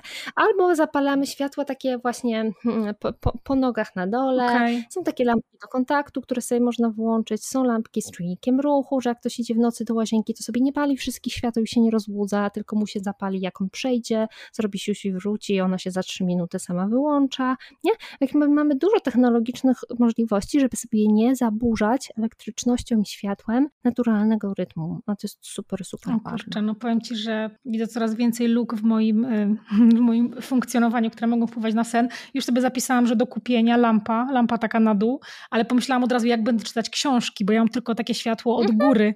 Pewnie chodzi o taką lampkę gdzieś za sobą, która świeci gdzieś zza głowy. Tak, jeśli światło to za głowy, można też kupić lampkę z klipsem przypinaną do książki. Wtedy świecisz wyłącznie na książkę, nie świecisz w ogóle sobie na głowę ani na całe otoczenie, nie świecisz też partnerowi czy partnerce, który leży z tobą w łóżku i się wkurza, że świecisz światło, on chce spać, nie? Tylko świecisz sobie na książkę, ewentualnie można po prostu korzystać z czytników e-booków, które mają e-papier i ten e-papier na szczęście nie emituje światła niebieskiego, więc nie wpływa na produkcję melatoniny, nie świeci nikomu po oczach, ani tobie, ani domownikom. I też jest jakąś opcją, tak? Czyli trzecia opcja, lampka, czołówka, taka jak ludzie biegają po nocy albo chodzą po górach, też bardzo fajna opcja, też świecisz sobie na książkę, nie świecisz sobie po oczach, więc piękne. Da się rozwiązać różnymi trikami, łącznie z czytaniem jako elementem rytuału wieczornego. Super w ogóle, że o tym powiedziałaś i... te wszystkie grzechy, o których ja myślałam, że nie popełniam i taka jestem super, bo sobie wietrzę sypialnię i mam zasłony i jest ciemno, to potem leżę w łóżku od 20 do 22, czytając książkę, pisząc w dzienniku. Po prostu, okej, ale... Posiedź poza łóżkiem. Posiedzę, spróbuję, bo widzisz, że to jest mega ciekawe, nawet nigdy o tym nie myślałam w ten sposób, więc koniecznie posiedzę. A powiedz o tych, właśnie powiedziałeś bardzo dużo o takich właśnie sposobach na to, czy właśnie takich dobrych praktykach w obszarze snu i w obszarze około snu, no bo właśnie te 2 godziny przed to jeszcze nie jest ten sen. A jak jeszcze możemy poprawić jakość tego snu? Bo zakładam, że jedna osoba, która śpi 8 godzin nie równa się drugiej osobie, która śpi 8 godzin, że ta jakość snu, tych godzin też jest mega ważna. Jeśli chodzi o takie pogłębienie snu, bo jak mówimy o jakości snu, to najczęściej ludzie mają na myśli pogłębienie, tak? Czyli żeby ten sen był taki regenerujący. Na pogłębienie snu mają wpływ przede wszystkim 2 czynniki. Potem jest długo, naprawdę długo nic, a potem są już jakieś takie bardzo, bardzo mało znaczące zmiany. Jedna to jest unikanie drzemek. Niestety, to znaczy pacjenci z bezsennością, ja w ogóle sama chorowałam kiedyś na bezsenność, więc jestem jednym z, nie mogą drzemać. Nie ma takiej możliwości. Dlatego, że drzemki, nawet krótkie, one nam trochę tą potrzebę snu zaspokajają. I teraz, jeżeli ten sen i tak jest płytki, a my się tutaj naśpimy w ciągu dnia, no to niestety, po pierwsze będzie problem z zaśnięciem wieczorem, a po drugie ten sen będzie płytszy, mniej regenerujący, bo już się w ciągu dnia naspaliśmy. Więc jeśli drzemka, to tak zwana power nap, czyli drzemka maksymalnie 25 minut, i najlepiej we wczesnych godzinach popołudniowych. Ja często mówię do 14. Takie w ogóle zakazane okno to jest drzemki po 18. To jest najgorsza rzecz, jaką można zrobić. Dlatego, że drzemka po 18 to jest już na mur beton opóźnione zasypianie, nawet jeśli ta drzemka będzie krótka. Bo znowu nasz mózg potrzebuje iluś godzin funkcjonowania, żeby zmęczyć się, czyli tych produktów przemiany materii odłożyło się w naszym mózgu na tyle dużo, żeby poczuł senność wystarczającą, nie? Więc unikanie drzemek albo mądre gospodarowanie tymi drzemkami, jeśli tej drzemki potrzebujemy. A druga rzecz to jest aktywność fizyczna. Im więcej aktywności fizycznej, tym bardziej pogłębiony sen. Najmniej problemów ze snem mają osoby pracujące fizycznie, tak? Z głębokością snu, tak? Osoby pracujące fizycznie, osoby trenujące, osoby... I to, żebyśmy mieli jasność, to nie chodzi o przerzucanie ciężarów na siłowni, chociaż to też może być okej. Tutaj bardziej mam na myśli też taką nietreningową aktywność. Jak na przykład ja się z pacjentami umawiam, że co drugi tydzień robią o 1000 kroków więcej dziennie, tak? Nie wiem, zaczynali mieli 5000 kroków dziennie, przez następne 2 tygodnie mają mieć 6000 kroków dziennie, potem przez następne 7000 kroków dziennie i tak dalej. Dlatego, że taka też aktywność, nawet że się nie spocimy, jest aktywnością, która zwiększa potrzebę snu, zwiększa presję snu, przez to pogłębia nasz sen. Jest to też ten kawałek pod tytułem unikanie rzeczy, które sen spłycają. Tutaj niestety 2-3 pierwsze miejsca to będzie kofeina, nikotyna i alkohol. Kofeina... To do której godziny? Znów, do której godziny można pić? Wiesz co, to jest dosyć indywidualne, bo nasz metabolizm kofeiny jest też uwarunkowany genetycznie. Jest związany też z płcią, jest związany z lekami, które przyjmujemy. Ogólna taka zasada to jest 6 godzin, czyli ostatnia dawka kofeiny na 6 godzin przed zaśnięciem. Natomiast jeżeli na przykład jesteśmy kobietą, która przyjmuje doustną antykoncepcję, to może być nawet i 12 godzin. Dlatego, że doustna antykoncepcja wydłuża czas utrzymywania się kofeiny w organizmie. Nie mówi się o tym. Mało kto o tym wie. Czyli budzisz się, pijesz pierwszą kawę i tak pierwsza kawa... Tak naprawdę ona bardzo nie. Słuchaj, pijesz 2 kawy, pierwszą i ostatnią. No tak. Naprawdę. Prawda jest też taka, że kofeina jest substancją, której można się uzależnić. I normalnie w kryteriach diagnostycznych mamy coś takiego jak uzależnienie od kofeiny. To można rozpoznać. Można dostać taką, wiesz, na karteczce od lekarza, że jest się uzależnieniem od kofeiny. Tak, diagnoza. Natomiast z kofeiną jest tak, że znów jest trochę jak z niewyspaniem. To znaczy ludzie mówią, że to nie ma wpływu na ich sen, oni piją i za pół godziny idą spać i w ogóle problem zero. Natomiast badania takie z laboratoriów snu, gdzie ludzi podpinamy pod czujniki, patrzymy co się dzieje z ich mózgiem i z tym tak naprawdę, nie to co oni mówią, tylko jakie są te obiektywne wskaźniki, no to pokazują, że nawet przeciętnie około godziny mniej snu mogą mieć osoby nakofeinizowane. Więc to jest znowu ten kawałek, do którego ja namawiam, że rozrzedzamy, coraz większą robimy przerwę, coraz mniej tej kofeiny, przechodzimy na bezkofeinową, pół kawy kofeinowej, pół bezkofeinowej. Nie, zaczynamy tak cyckać trochę, żeby zobaczyć, bo znów nie wiesz, nie pamiętasz jak to było, jak nie pijesz kofeiny. Znów osoby, które odstawiają totalnie kofeinę, mówią, że życie im się zmieniło i teraz ważna informacja, nasz mózg potrzebuje około 2 tygodni, żeby wrócić do stanu sprzed tego masywnego spożywania kofeiny. I rzeczywiście te pierwsze 2 tygodnie ludzie mówią, boże, czułam się beznadziejnie, głowa mnie bolała, byłam rozmemłana, coś tam, ale na przykład wyobrażam sobie, że ktoś ma, nie wiem, urlop, jakieś święta, albo w ogóle jest determinowany z jakichś powodów zdrowotnych, żeby tą kofeinę odstawić. Jak się przemęczy 2 tygodnie, to można w ogóle się z tej kofeiny wypłukać i jako osoba, która praktycznie kofeiny nie spożywa, to mogę wam powiedzieć, że wtedy, jak już człowiek w ogóle tej kofeiny nie spożywa, to jak się raz na jakiś czas napije, to naprawdę ona działa. Naprawdę ona działa. Ja piję maks do 14, bo jak ja bym wypijała 15, to już jest pozamiatane, nie? Bo jest rzeczywisty kop. To jeszcze bardzo fajne, co mówisz. Ale to mi się wydaje w ogóle też, że w ogóle picie, ja też tutaj mam oczywiście kubek i trochę kawy, ja piję 3 kawy dziennie, duże, bardzo duże, ale myślę, że na listę, ja mam bardzo dużą, już tutaj całą listę rzeczy, które zrobię po tym odcinku i wpiszę sobie też to właśnie, żeby zacząć pić kawę bezkofeinową, bo wydaje mi się, że ja tak na pewno robię, ale na pewno sporo osób łączy po prostu picie kawy z przyjemnością, jako taki rytuał w pracy. Tak, to jest rytuał, nawyk, to chodzi czasami o smak, ludzie lubią smak. Jak najbardziej tak. Wiesz, kawa bezkofeinowa też ma kofeinę, tylko w dużo mniejszych ilościach. To nie jest tak, że ona jest całkowicie z niej wypłukana. No właśnie. To na pewno tak. Jeszcze jest nikotyna. Nikotyna jest stymulantem, o tym się mało mówi. Tak jak kofeina, więc no niestety jest już milion z powodów, żeby naprawdę rzucić palenie, ale naprawdę serio zachęcam do tego, bo to... też wpływa negatywnie na wasz sen. No i trzeci kawałek to jest alkohol. Alkohol spłyca i skraca sen. Alkohol jest rzeczywiście czymś, co ułatwia zasypianie i z tego powodu niektórzy ten alkohol wieczorem piją. I to powiem ci całkiem pokaźna, bo nawet około 40% osób uzależnionych od alkoholu to zaczynało pić ten alkohol przed snem. O kurczę. Z powodu bezsenności. Przerażające. I potem się uzależnili, nie? Czyli to nie jest tak, że oni tam po prostu pili, tylko jakby próbowali się samoleczyć z bezsenności alkoholem. To jest bardzo zły pomysł, bo rzeczywiście ten alkohol ułatwia zasypianie, ale on spłyca sen. Więc jak mówimy o tym, jak spać dobrze, regeneracyjnie, głęboko i tak dalej, no to bez alkoholu. Tak co najmniej te 2-3 godziny od ostatniej dawki. To nie chodzi nawet o kaca, tak? Można mieć spłycony sen, mimo tego, że rano tego kaca nie będziemy mieć.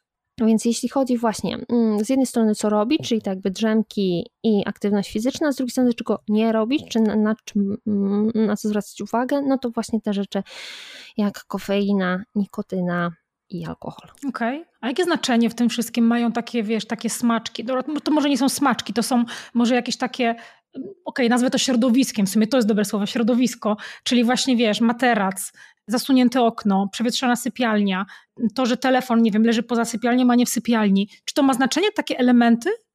Wiesz co, to o czym mówisz, ale też te kwestie związane z kofeiną i tak dalej, o których ja mówiłam, to jest tak zwana higiena snu. Tak się nazywa zbiór zasad, których przestrzeganie może nas uchronić przed bezsennością. Higiena snu jest jak nić dentystyczna. Ona ma służyć profilaktyce, ale tak jak nić dentystyczna, ktoś już ma próchnicę, to go może nitkować do śmierci i mu tej próchnicy nie usunie. Tak samo stosowanie samych zasad higieny snu, tylko ich, nie wyleczy nikogo z bezsenności. To jest świetny sposób na to, że jak ktoś dobrze śpi, to żeby utrzymać ten dobry sen.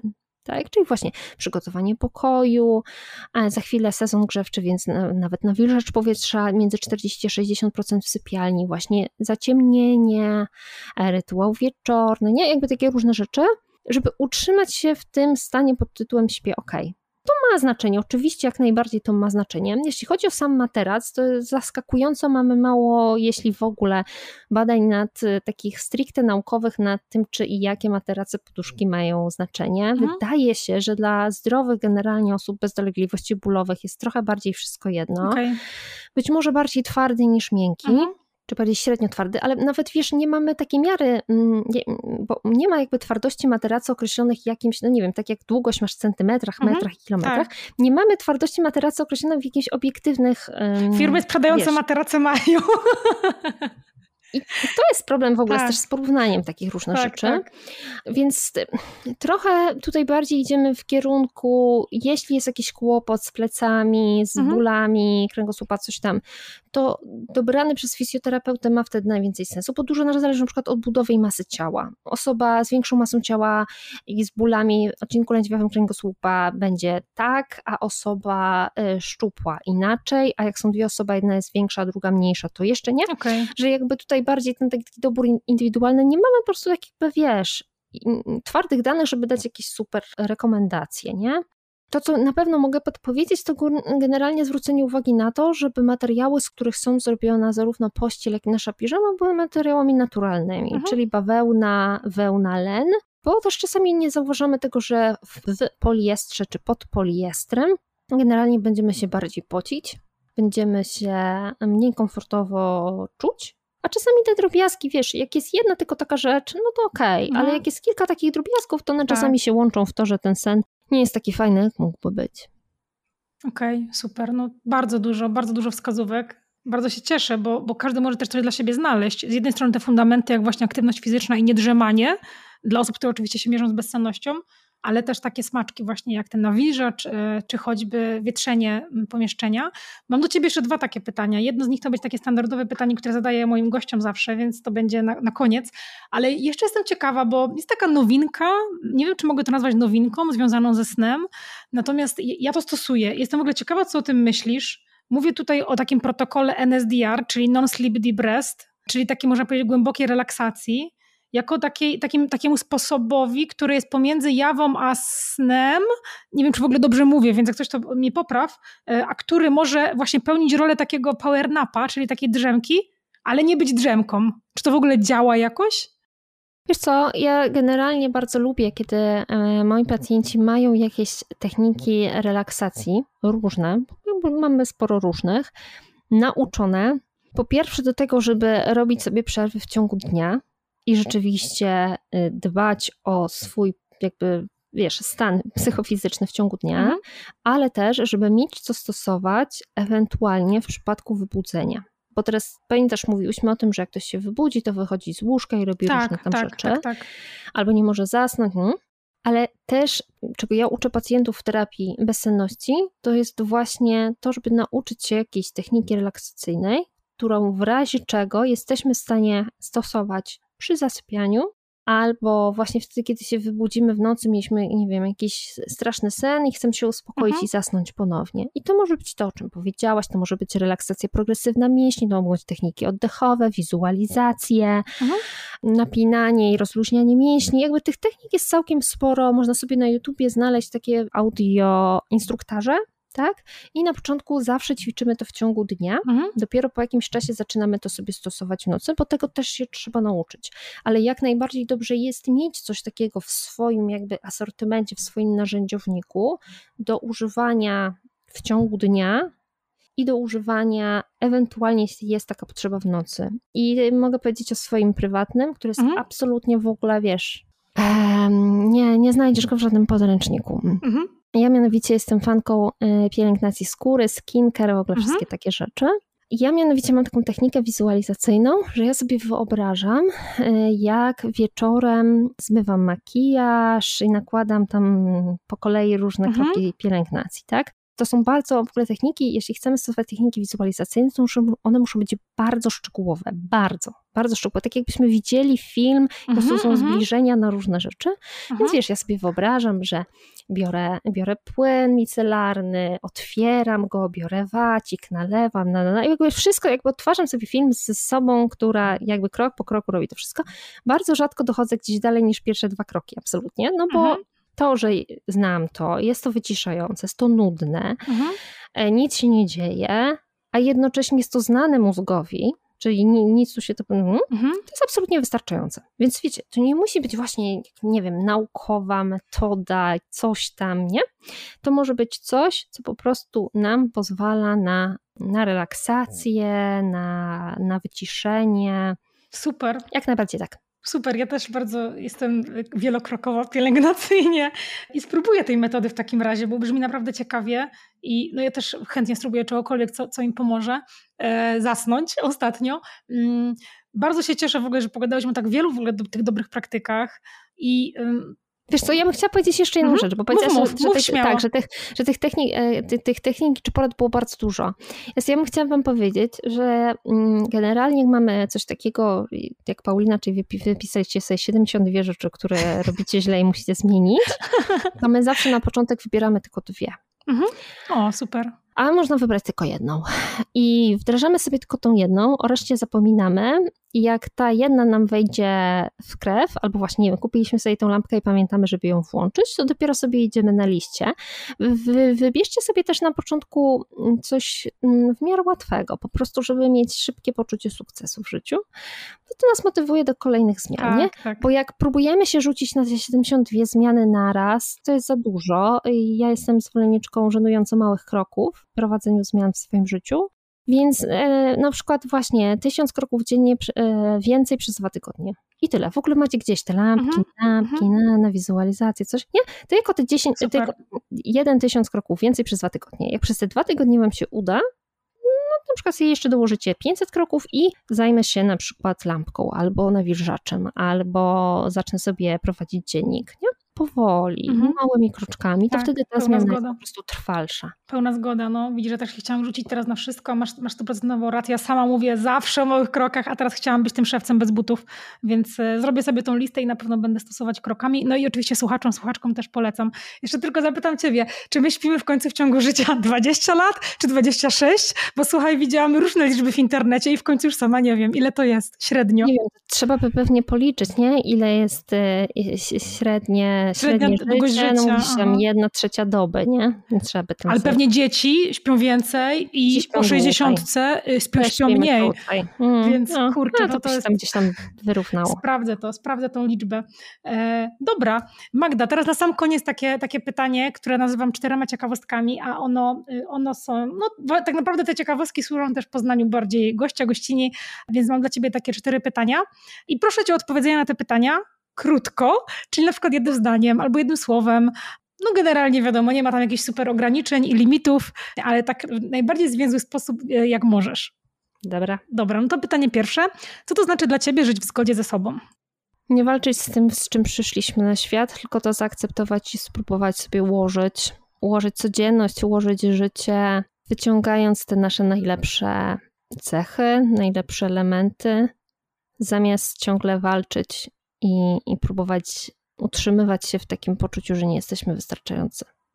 Bardzo piękne. Nigdy o tym tak nie myślałam pod tym kątem. Super. Okej. Jaka jedna książka powinna być według ciebie lekturą obowiązkową dla każdego człowieka? Wiesz co, nie będę oryginalna jako psycholożka, powiem o książce psychologicznej. To jest taka książka Błądzą wszyscy, ale nie ja.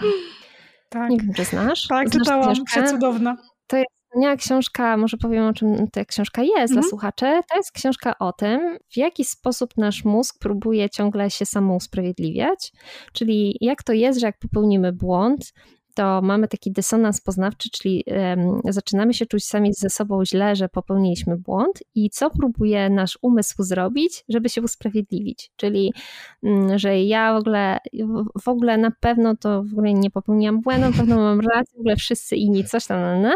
Świetna książka, dlatego że ona bardzo pozwala po pierwsze zrozumieć siebie i czasami można powiedzieć swoje nielogiczne zachowania, ale też pozwala być dużo bardziej wyrozumiałym dla innych osób. I widzieć to, zwłaszcza w przestrzeni internetowej, dlaczego niektórzy mogą mieć na tacy podane przed sobą na przykład fakty, że Ziemia jest okrągła, a i tak będą się upierać, że Ziemia jest płaskim naleśnikiem na plecach żółwia. To bardzo ułatwia życie, zrozumienie, jakie tam są mechanizmy. Super, polecam. Super, bardzo Ci dziękuję. To super książka, na pewno umieścimy link w opisie. A gdybyś miała umieścić jedno hasło na ekranie swojego smartfona, to co by to było? Progres, nie perfekcja. Super. Ja jestem byłą perfekcjonistką, dlatego ja dbam o to, żeby utrzymać się w stanie akceptowania wystarczająco dobrze.